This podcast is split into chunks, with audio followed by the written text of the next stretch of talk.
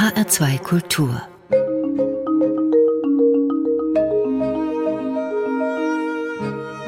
Doppelkopf Heute am Tisch mit Peter Lüder, Lebensregisseur. Gastgeberin ist Andrea Sieger. Peter Lüder, Sie sind Theaterregisseur, Vortragsredner, Coach und Buchautor. Sie haben ein Buch geschrieben mit dem Titel Was dich trägt, sind nicht die Beine allein.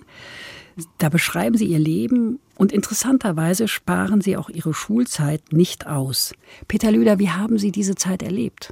Die Schulzeit war für mich eher beschränkend, sage ich mal. Ich habe immer so das Gefühl im Nachhinein gehabt, dass das Leben so richtig losging, als ich eben dieses Abiturzeugnis in der Hand hatte.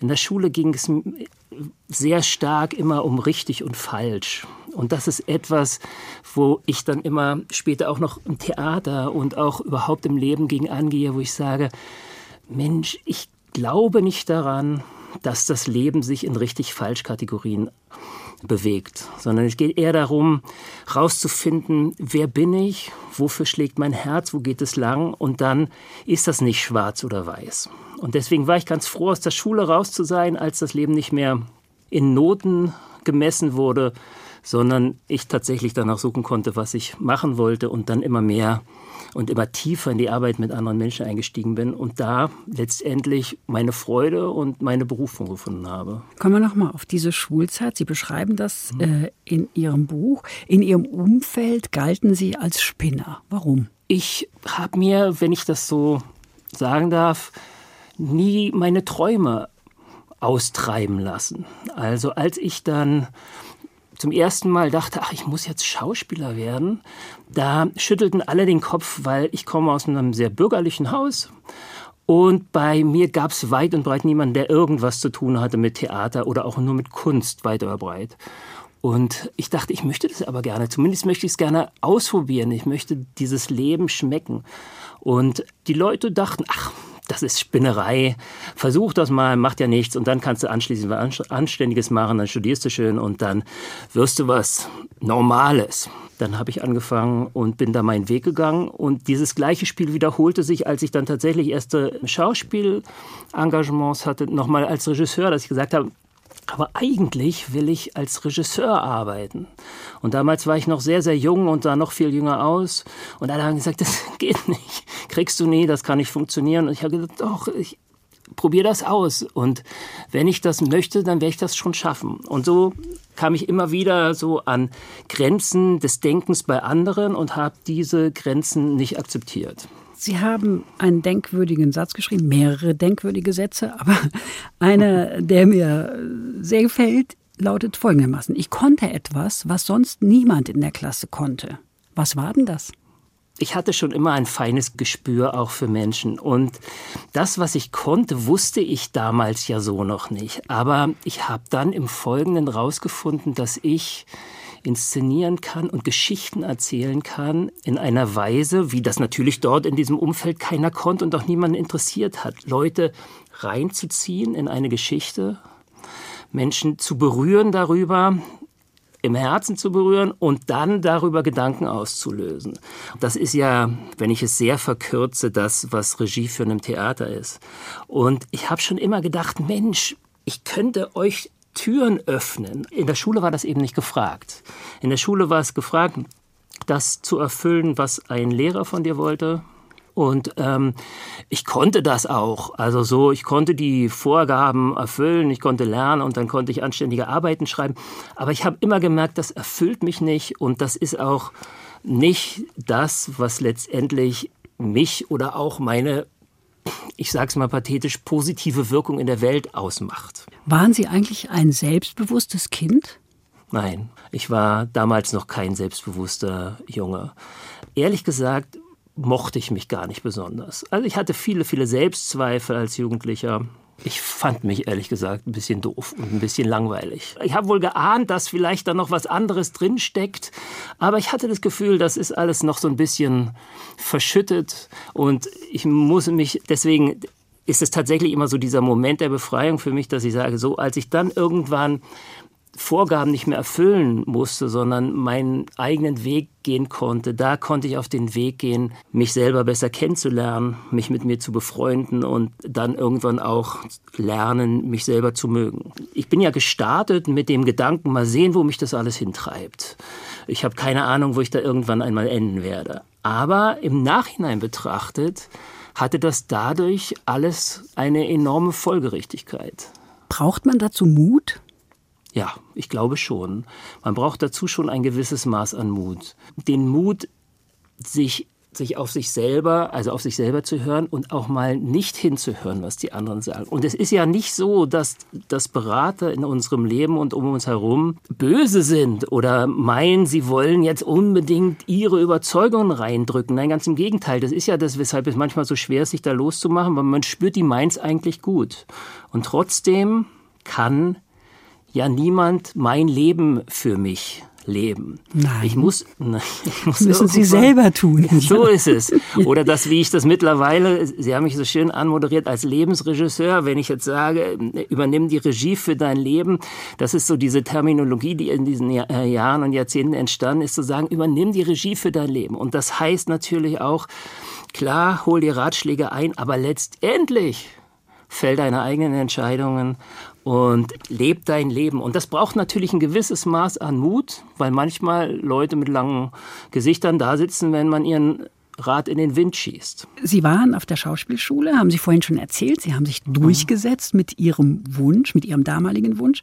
Was haben Sie für Ihr Leben gelernt in dieser Schauspielschule? Viel. Die Schauspielschule und vor allem dann auch nachher die Arbeit am Theater selber ist ja eine sehr, sehr vielschichtige Arbeit. So, man setzt sich kognitiv mit einem Inhalt auseinander, aber dann nachher gilt es, einen Text zum Leben zu erwecken. Und das bedeutet, ich muss ihn auch emotional erfahren.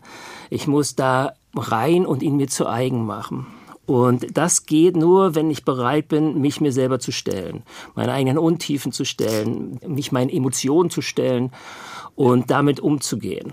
Und letztendlich auch, da es im Theater immer um große Themen geht, um Liebe und Tod und Verrat und Rache, muss ich mich auch diesen Abgründen stellen und gucken, was ist davon in mir. Und so lernt man sich natürlich selber sehr gut kennen.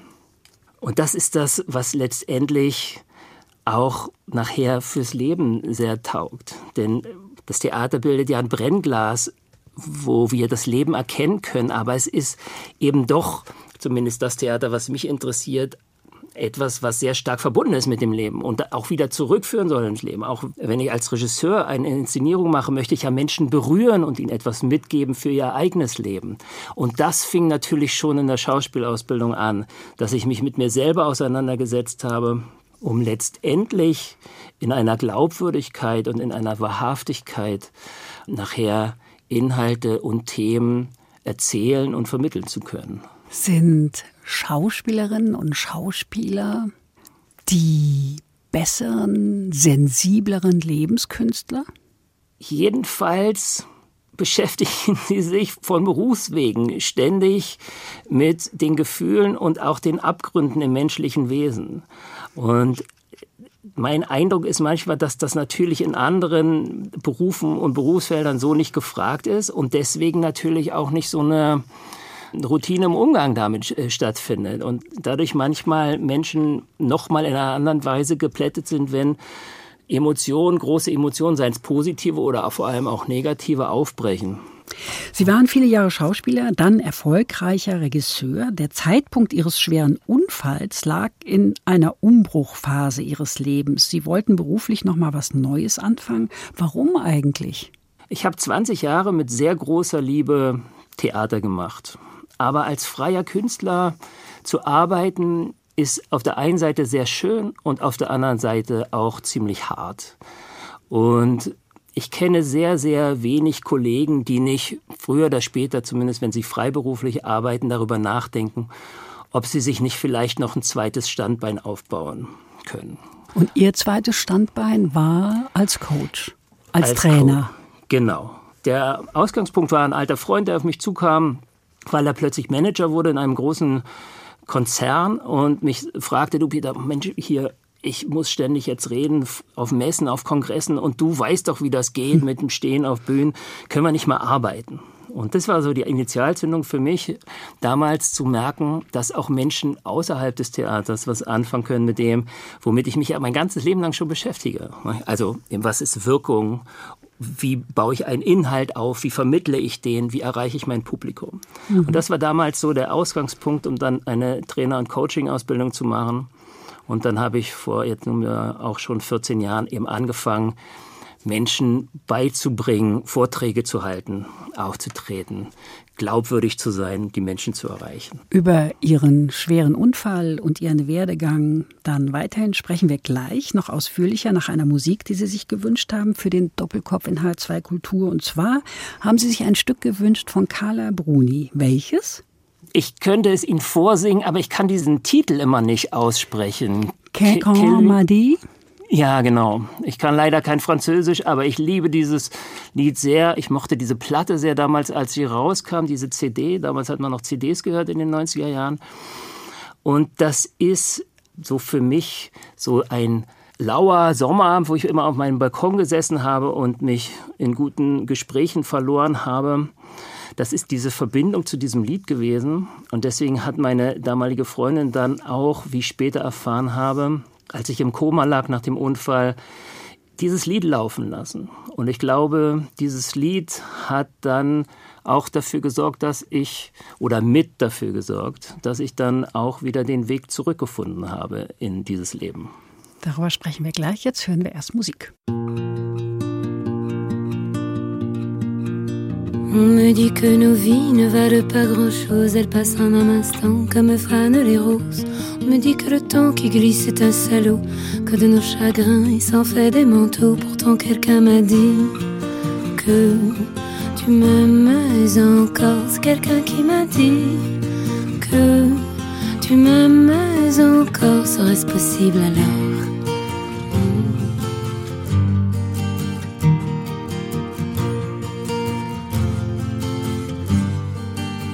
On dit que le destin se moque bien de nous, qu'il ne nous donne rien et qu'il nous promet tout. Paraît que le bonheur est à portée de main, alors on tend la main et on se retrouve fou. Pourtant quelqu'un m'a dit que tu m'aimes encore. C'est quelqu'un qui m'a dit que tu m'aimes encore. Serait-ce possible alors? Hmm.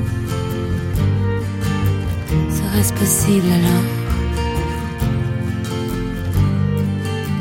Mais qui est-ce qui m'a dit que toujours tu m'aimais? Je ne me souviens plus, c'était tard dans la nuit. J'entends encore la voix, mais je ne vois plus les traits. Il vous aime, ses secrets, lui dites pas que je vous l'ai dit. Tu vois, quelqu'un m'a dit que tu m'aimais encore. Me l'a-t-on vraiment dit que tu m'aimais encore? Serait-ce possible alors?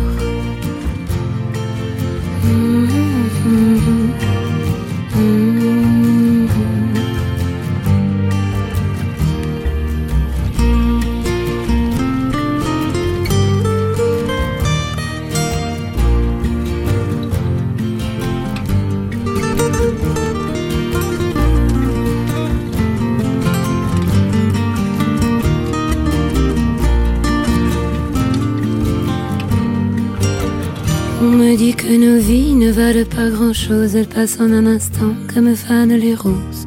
On me dit que le temps qui glisse est un salaud, que de nos tristesses il s'en fait des manteaux. Pourtant quelqu'un m'a dit que tu m'aimes encore. C'est quelqu'un qui m'a dit que tu m'aimes encore. Serait-ce possible alors?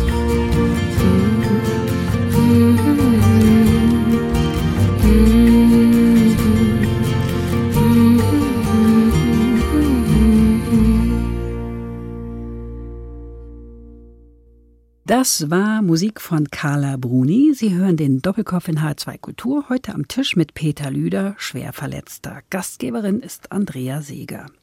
Peter Lüder, Anfang 2007 waren Sie an einem Hamburger Theater engagiert. Nach wochenlanger Arbeit feierten Sie am 26. Februar Premiere. Da ist ja immer viel los. Ihre Lebensgefährtin Nina war zu diesem Anlass aus Berlin angereist. Sie beide wollten noch in der Nacht zurück. Warum eigentlich diese Eile? Wir hatten ein Kind, also wir haben immer noch ein Kind natürlich, aber damals war das noch sehr klein. Das war zwei Jahre, zweieinviertel.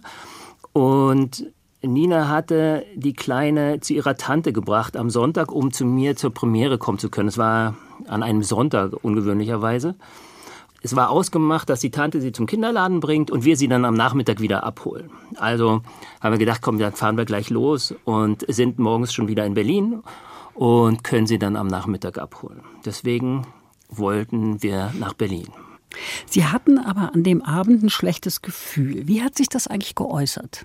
Also so eine Premiere ist ja immer ein großer Moment und es war auch schön, wir haben gefeiert und dann haben wir nochmal angestoßen und ein Mitglied aus meinem Team wollte auch nach Berlin zurückfahren und dann haben wir gesagt, okay, dann fahren wir bei dir im Auto mit. Aber natürlich wird es dann immer ein bisschen später, man trinkt einen Sekt, es war schon eins, als wir zum Auto gingen und dann passierte noch so was Komisches. Wir liefen zum Auto und plötzlich läuft ein Meter vor mir eine Ratte über den Weg. Und ich dachte schon vorher, Mensch, vielleicht sollten wir einfach im Hotel bleiben. Und in dem Moment dachte ich nochmal, mm.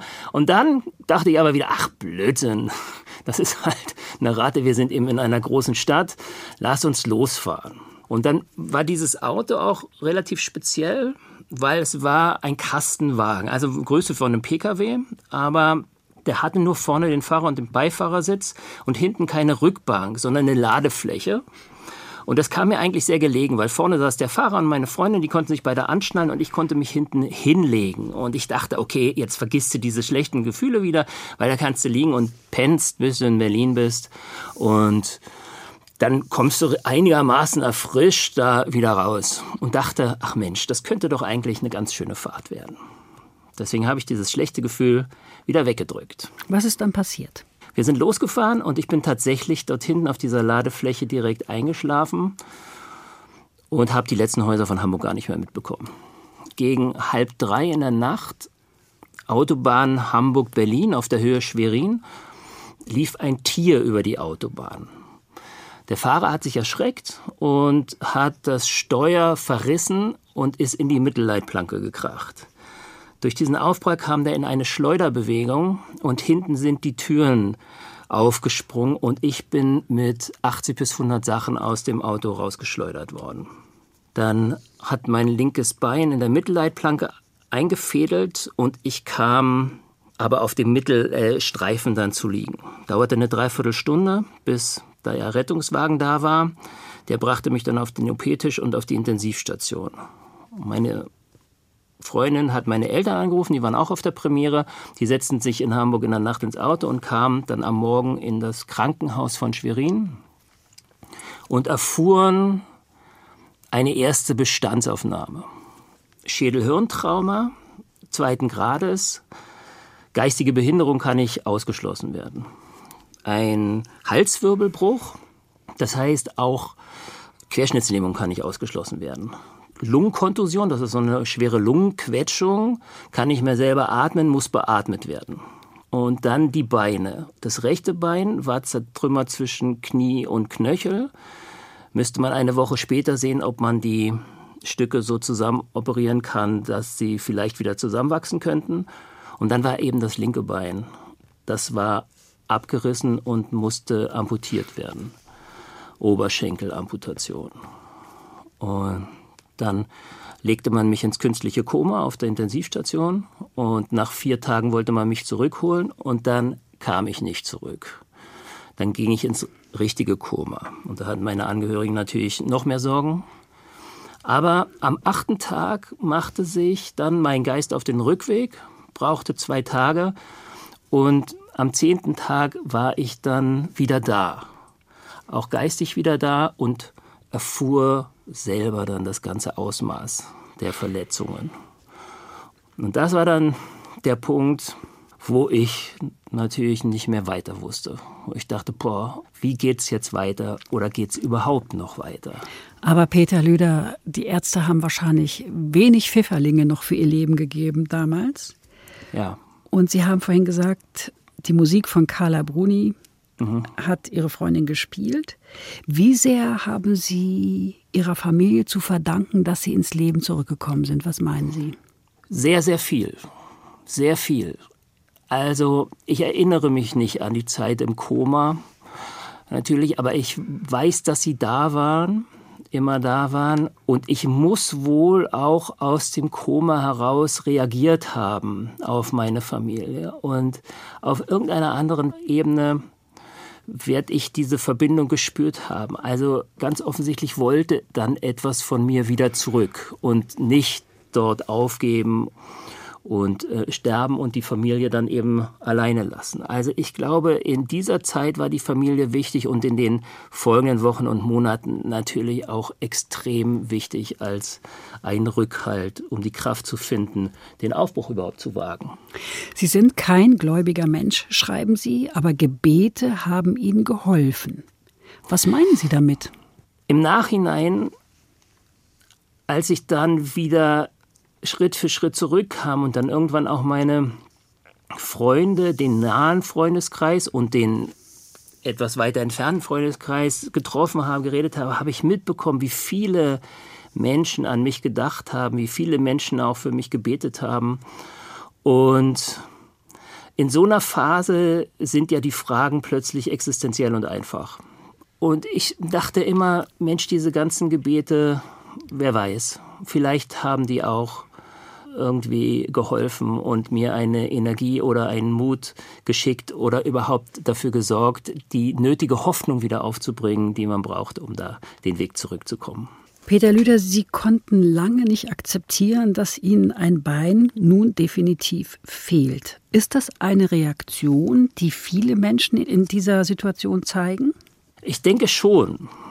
Es ist ja auch so, ich war zum Zeitpunkt 41, zum Zeitpunkt meines Unfalls.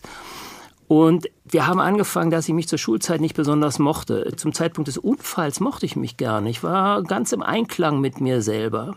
Und plötzlich zu denken, Mensch, du bist so anders geworden mit diesen vielen Zweifeln. Erstmal wirst du überhaupt jemals widerstehen können.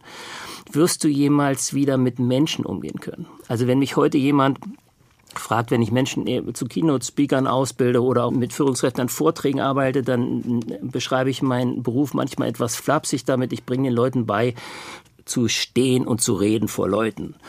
Und ich konnte nicht mal stehen, ich konnte noch nicht wieder lesen, ich konnte nicht reden, geschweige denn vielleicht gehen.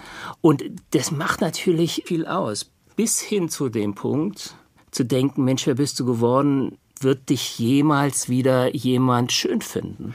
Ja, Sie haben so gezweifelt. Also diese Szene mit dem Bettsturz, die finde mhm. ich sehr, sehr tiefgreifend. Sie wollen mhm. es nicht akzeptieren. Und mhm. Menschen sagen ihnen, doch, Peter, dir fehlt ein Bein. Nö, Peter will das aber nicht wahrhaben.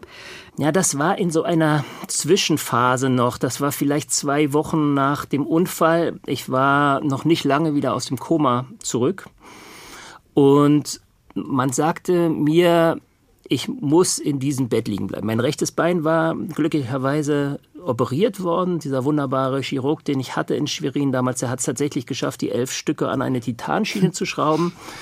Und jetzt war es ganz klar, ich muss ein Vierteljahr im Rollstuhl sitzen und darf auf gar keinen Fall dieses rechte Bein belasten, wenn ich jemals eine Chance haben will, das wieder richtig belasten zu können und damit dann nachher später über eine Prothese vielleicht doch wieder laufen zu lernen. Und deswegen sollte ich im Bett liegen bleiben und in eine Bettpfanne meine Geschäfte erledigen. Ich bin ein trotziger Mensch und auch ein Mensch, der sagt, Mensch, die großen Dinge und auch die kleinen Dinge meines Lebens, die kriege ich schon irgendwie selbst in den Griff. Und die Bettpfanne ist irgendwie das Gegenteil von Selbstbestimmtheit. Und in dieser Phase war das auch noch nicht so richtig angekommen in meinem Kopf, in meiner Seele, dass ich jetzt ein Bein verloren hatte habe ich gesagt, kommt überhaupt nicht in Frage. Es sind drei Meter bis zu diesem Klo. Das werde ich wohl schaffen, da hinzukommen. Als dann der Besuch weg war und auch mein Bettnachbar schlief, so gegen halb zehn am Abend, habe ich gedacht, so jetzt gehst du mal aufs Klo. Und ich will immer aber für mich da in Anspruch nehmen, dass man nach so einem schweren Unfall in der Medizin von einem sogenannten Durchgangssyndrom spricht. Also ich war noch in einer Durchgangsphase von meinem alten Leben hin zu meinem neuen Leben und ich hatte das noch nicht begriffen. Also ich war noch in diesem Tunnel, der beides verbindet und wollte alles noch nicht wahrhaben und konnte das noch nicht begreifen. Und deswegen habe ich gesagt, so, jetzt ist die Gelegenheit günstig, gehst aufs Klo. Und habe mich rausgeschwungen aus meinem Bett und wollte mich auf mein rechtes, frisch operiertes Bein stellen. Das rutschte einfach weg. Der Körper war klüger als mein Stolz oder mein Trotz und rutschte weg. Und dann dachte ich, na gut, dann fängst du dich halt mit dem linken Bein auf und trittst darauf. Aber das war plötzlich nicht mehr da. Und so saß ich plötzlich auf dem Boden in diesem Krankenhaus. Und das ging im Nachhinein betrachtet glimpflich ab, aber das hätte mich mein zukünftiges Leben kosten können. Denn wenn ich mein rechtes Bein auch zerstört hätte, dann wäre das Leben ein sehr anderes geworden, glaube ich. Und da hatte ich viel gelernt. Das ist einerseits natürlich, geht es darum, das eigene Leben zu gestalten und auch nicht immer alles zu akzeptieren, was andere sagen, aber andererseits gilt es auch zu lernen, Dinge zu akzeptieren. Dinge, die wir nicht verändern können, zu akzeptieren und über die Akzeptanz wiederum mit sich selbst ins Reine zu kommen. Und das war die erste happige Lehre, die ich gelernt habe, um dann tatsächlich zu sagen, okay, es hat sich etwas verändert, ich muss einen Weg finden, mich dem zu stellen und damit wieder in Einklang zu kommen. Peter Lüder, eindrücklich auch die Szene, als ein Freund Sie im Krankenhaus besucht. Er wird Ihnen zum Spiegel. Was haben Sie denn gesehen in seinen Augen? Eine unglaubliche Traurigkeit. Ja, das ist mein ältester Freund gewesen. Wir kannten uns ewig zum Zeitpunkt dieses Unfalls, über 25 Jahre. Und das war eine gute Männerfreundschaft, wie Männerfreundschaften so äh, sein können man macht Dinge miteinander. Wir haben Volleyball miteinander gespielt und wir haben viel geredet und wir haben viel diskutiert und haben uns verbal ausgetauscht, verbal und intellektuell sehr stark. Wir haben auch über emotionale Punkte gesprochen, aber darüber sehr. Und dann kam er ins Krankenhaus und das fand ich an sich schon sehr, sehr stark von ihm, weil er muss geahnt haben, dass das kein leichter Gang wird für ihn. Aber ich glaube, er hat nicht geahnt, wie schwer dieser Gang wurde weil als er im, im Zimmer stand, sah er mich. Äh, Sie müssen sich vorstellen, ich sah damals aus, also ausgemergelt von der Intensivstation mit einer Halskrause für den Halswirbelbruch, sonst ziemlich eingefallen und dann eben mit einem rechten Bein, was hochgelegt war, weil es frisch operiert war, und einem linken, was nicht mehr da war. Und das verschlug ihm die Stimme und den Atem. Wir fuhren dann zusammen in die Cafeteria und haben Kaffee getrunken und wir saßen eine Stunde zusammen und wir haben nicht geredet. Und in diesem Nichtreden habe ich dann nochmal verstanden, auf eine plötzlich sehr, sehr emotionale Art, wie es um mich bestellt war, nämlich schlimm. Und das war, fand ich großartig und wahnsinnig mutig von ihm da zu kommen. Und es war im Nachhinein für mich wahnsinnig hilfreich, weil ich dachte, boah, okay. Das war der zweite Impuls nach diesem Bettsturz, wo ich dann dachte, Mann, Mann, Mann, okay, ich muss mich dem stellen, dass sich was verändert hat. Zunächst haben Sie dann aber unbedingt von der Klinik in Schwerin in ein Berliner Krankenhaus verlegt werden wollen, weil Sie sich vorgestellt haben, das wird da alles viel einfacher und die Freunde haben es näher und so weiter und so weiter. Nach langem Warten war es dann endlich soweit, aber das Ganze entwickelte sich dann zu einem Horrortrip. Darüber sprechen wir gleich nach einer weiteren Musik. Gewünscht haben Sie sich Hurt von Johnny Cash. Passend, oder? Ja, ja, ja, passend. Johnny Cash hat mich auch sehr lange immer wieder begleitet und gerade dieses Lied macht für mich so eine interessante Klammer, weil ich da auch eine ganz persönliche Beziehung noch zu habe. Ich habe das eingesetzt mal in einer Inszenierung. Ich habe mal eine Adaption inszeniert von einem amerikanischen Film Arizona Dream. Das ist ein schöner Film mit Johnny Depp und Faye Dunaway. Und da geht es darum, dass ein junger Mann so an der Schwelle ist ins Leben rein. Und der will noch nicht Geld verdienen, wie sein Onkel ihm sagt, sondern er will träumen, er will lieben. Und das ist ein sehr verspielter und versponnener Film, in dem er Flugmaschinen baut, um damit nach Alaska zu fliegen. Und all diese verrückten, versponnenen Sachen und verfängt sich in Liebesgeschichten und am Ende wird er doch auf eine Art erwachsener. Und diese Inszenierung habe ich beendet mit Hurt von Johnny Cash. Und ich fand das eine tolle Klammer bei einem jungen Mann anzufangen, der verspielt und versponnen seinen Träumen folgt und einem alten Mann, der rückwärts auf sein Leben guckt und sagt, wenn ich nochmal anfangen könnte, würde ich einen Weg finden, alles ohne die Verletzungen hinzukriegen.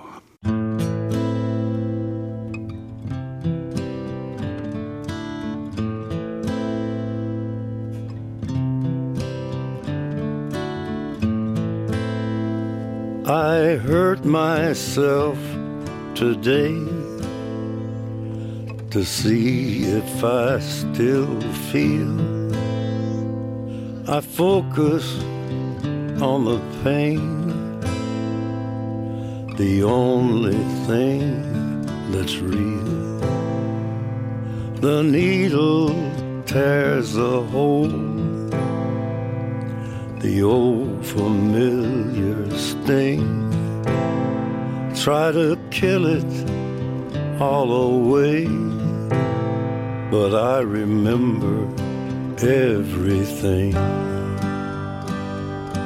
What have I become? My sweetest friend everyone I know goes away in the end. And you could have it all.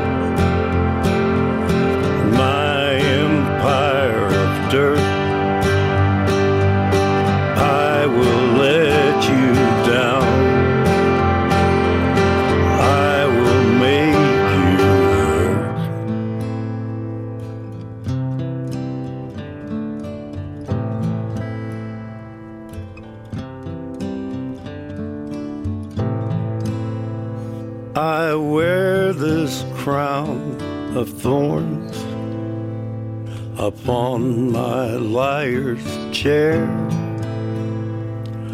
full of broken thoughts I cannot repair.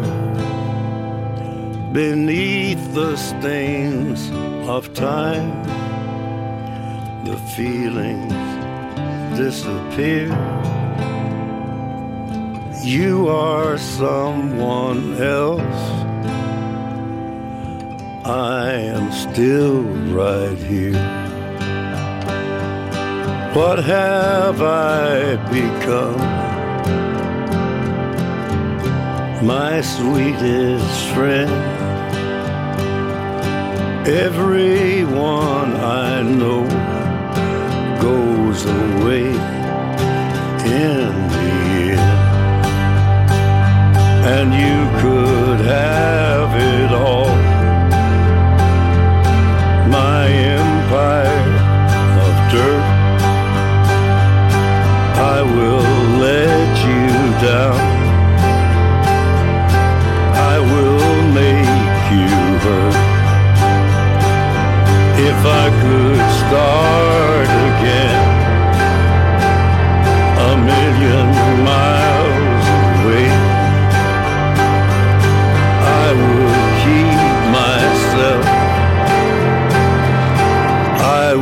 find a way. Das war Musik von Johnny Cash. Sie hören den Doppelkopf in H2 Kultur heute am Tisch mit Peter Lüder, Ankommender. Gastgeberin ist Andrea Seeger. Peter Lüder, die Fahrt von Schwerin nach Berlin entwickelte sich zum wahren Horrortrip. Warum? Ich wusste gar nicht richtig, was auf mich zukommt. Ich wollte gerne von Schwerin nach Berlin und eines Tages hieß es, okay, das klappt, das Unfallkrankenhaus nimmt dich.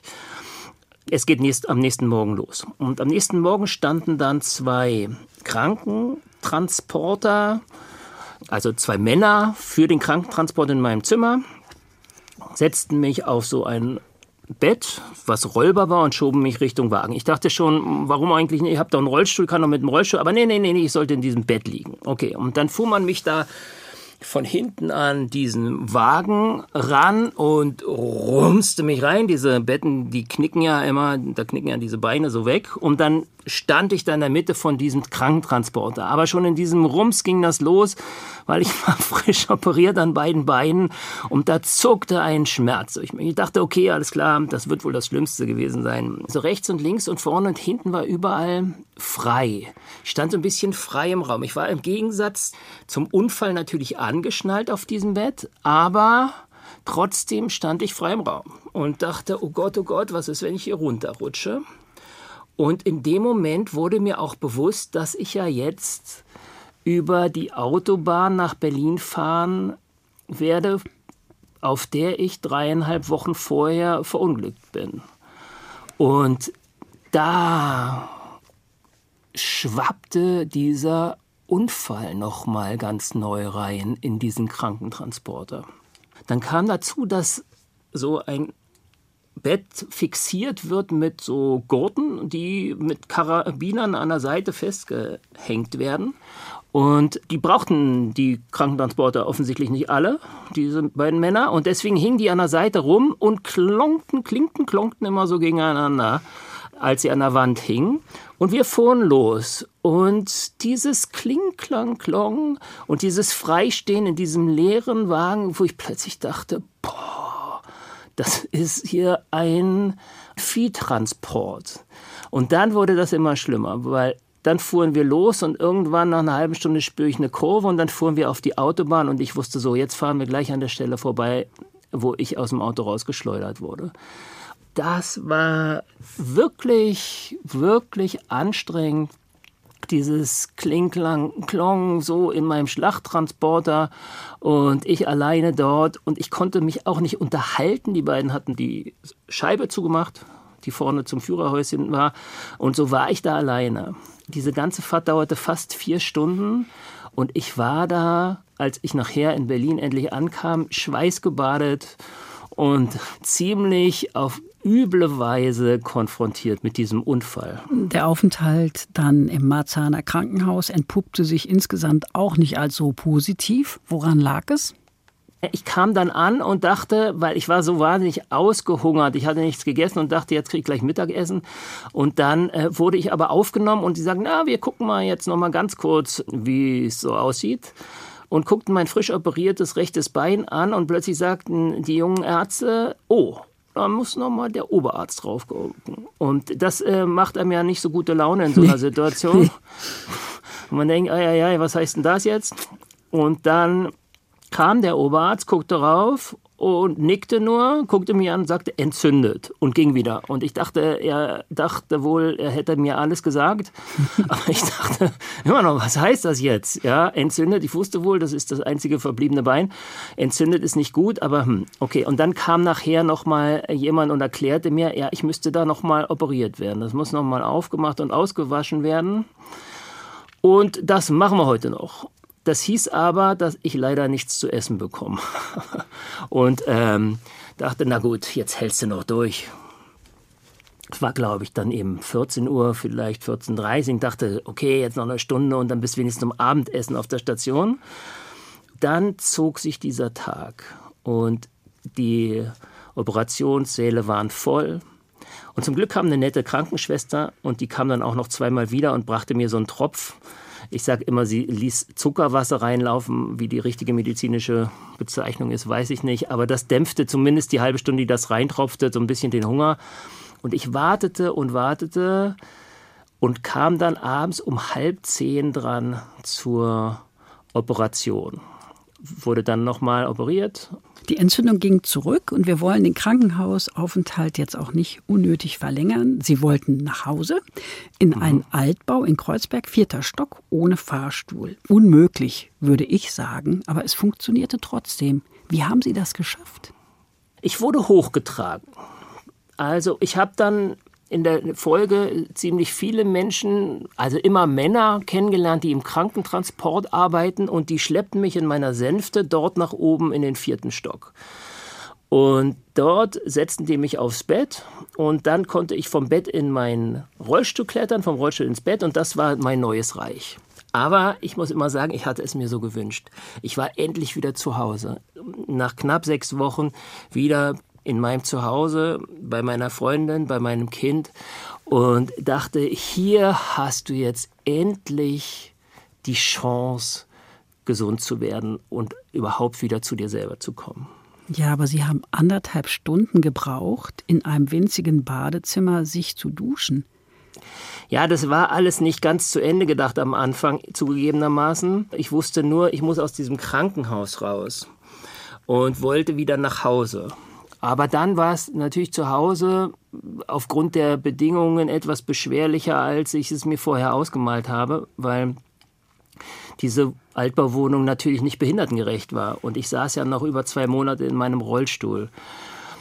Ich glaube, in so einer Phase müssen wir lernen, die Dinge anzunehmen. So anstrengend das war, so sehr wollte ich das doch auch und habe das angenommen, mich in die, unser kleines Badezimmer reinzukämpfen. Und im Nachhinein kann ich sagen, das war ein tolles Training. Ich musste ja wieder irgendwie auf den Damm kommen nach diesen vielen Medikamenten, die ich immer noch nahm und nach diesen ganzen Sachen. Und deswegen habe ich mich da in dieses Badezimmer reingekämpft und habe viele andere Sachen gemacht. Aber natürlich gab es immer wieder auch Momente, wo ich einfach auf Hilfe angewiesen war. Es war schon eine Zeit voller Widersprüche. Sie haben sich eine Prothese anpassen lassen. Wie macht man denn so eine Prothese zum Teil seines Körpers? Vielmehr die Frage, wie haben Sie das geschafft? Das ging Schritt für Schritt. Am Anfang hatte ich ja natürlich überhaupt keine Ahnung, was überhaupt eine Prothese ist. Ich hatte vorher nie was zu tun mit Prothesen. Aber als dann mein rechtes Bein endlich verheilt war und ich beim Orthopäden stand und der sagte, so, aber jetzt können Sie wieder belasten, komm, stehen Sie doch mal auf. Da dachte ich, okay, alles klar, dann ähm, geht das wohl jetzt. Habe das ausprobiert und stand endlich wieder. Und dann ging ich zu meiner Prothesenfirma und bekam meine erste Prothese.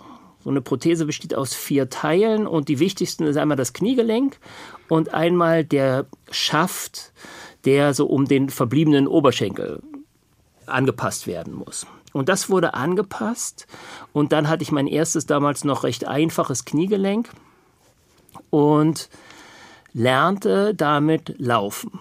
Ich ging in die sogenannte Gangschule, auch damals noch im Unfallkrankenhaus, also so eine ambulante Reha. Und da zeigt ihr mir, wie so eine Prothese funktioniert. Und da beschäftigt man sich plötzlich mit Dingen, mit denen man sich niemals sonst äh, beschäftigt, solange man zwei Beine hat. Es sei denn, man ist Orthopädietechniker. Zum Beispiel habe ich zum ersten Mal darüber nachgedacht, was Schrittlängen sind und habe gelernt, dass ich die Schrittlänge anpassen muss, damit ich nicht humple wie ein Verrückter, sondern damit der Gang, den ich dort lernen wollte, einigermaßen harmonisch aussah. Und so habe ich das Schritt für Schritt gelernt und dann sehr, sehr, sehr viel geübt. Also ich bin sehr viel gegangen.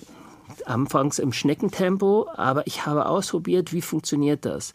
Wie löst eine Prothese aus? Wie schwinge ich sie nach vorne? Wie wird daraus ein Schritt? Wie setze ich sie ab? Viele kleine Einzelteile, die man verbindet mit der Zeit. Und durch dieses viele Wiederholen und Üben wird es dann tatsächlich zu einem selbst.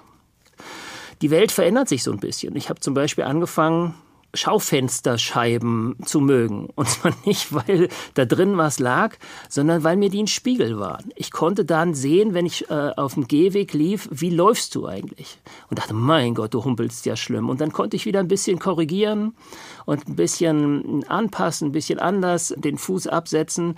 Und so wurde mir jede Schaufensterscheibe zu einer Hilfe, um besser laufen zu lernen. Wie laufen Sie jetzt?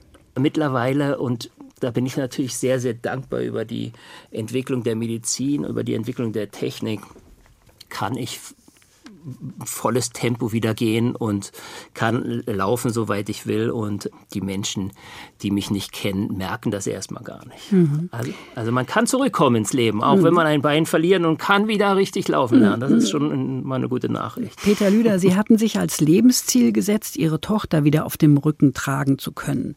Nach 14 Monaten war es soweit. Können Sie sich noch an das Gefühl erinnern, was dieses Tragen können Ihrer Tochter bei Ihnen ausgelöst hat?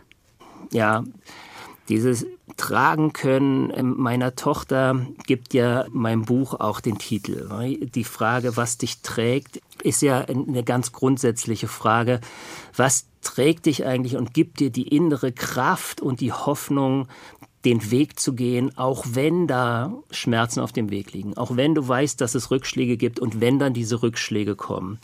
Und so entstand dann doch dieses Bild in mir, dass ich mein kleines Mädchen wieder auf den Schultern tragen möchte. Und dieses Bild hat mir eine wahnsinnige Kraft gegeben damals, weil in diesem Bild, in dieser Vision lag für mich alles das, was für mich Leben ausmacht meine Tochter auf den Schultern zu tragen, heißt wieder im Leben zu stehen, wieder für mein Kind da zu sein, aber eben auch wieder für Menschen da sein zu können, wieder laufen zu können, wieder arbeiten zu können, wieder mit Menschen auch an deren Problemen und Themen zu arbeiten und nicht immer nur an meinen. Also so, das lag alles da drin. Und mhm. ich weiß noch sehr genau, im April 2008, also 14 Monate nach dem Unfall, das war ein Frühlingstag, und wir haben dann gesagt, wir gehen in den Wald. Ich hatte zu dem Zeitpunkt seit einem Dreivierteljahr meine Prothese und konnte ganz gut laufen schon damals. Und mein Kind war damals dreieinhalb und kletterte auf so einem Baum rum. Plötzlich drehte die sich zu mir und winkte so mit den Händen und ich fragte sie, sag mal, willst du, dass ich ähm, dich auf die Schultern nehme? Und da nickte sie nur. Dann habe ich gesagt, da dreh dich mal um. Und dann hob ich sie hoch und setzte sie auf meine Schultern. Und dann gingen wir ein Stück zusammen. Und das war der Moment, wo ich wusste, jetzt stehst du wieder im Leben. Jetzt ist wieder alles möglich. Wenn Sie jetzt, so viele Jahre später, auf den Peter Lüder zurückblicken, der Sie vor dem Unfall waren, an welchen Punkten haben Sie sich entscheidend geändert? Ich bin vielleicht noch ein bisschen realistischer und ein bisschen mutiger geworden, würde ich sagen.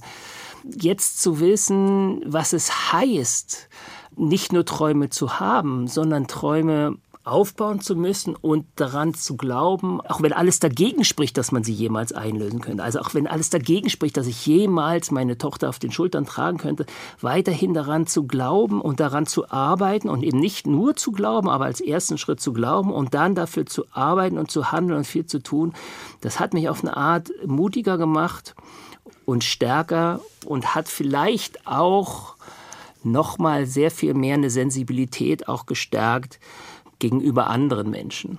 Eine Musik haben wir noch. Auch das ist ein tieferer Sinn. Wir hören nämlich von Muse Newborn. Newborn ist ein sehr kraftvolles Lied und ein für mich von der Musik her auch sehr lebensbejahendes. Das greift für mich eher in die Zeit, in der wir leben. Es war das letzte Konzert, auf dem ich war, bevor die Pandemie losgegangen ist. Bevor wir das jetzt hören, sage ich danke Peter Lüder für diese zum Teil schmerzhaften Einblicke in Ihr Leben und das offene Gespräch. Danke Ihnen fürs Zuhören, sagt Andrea Seeger.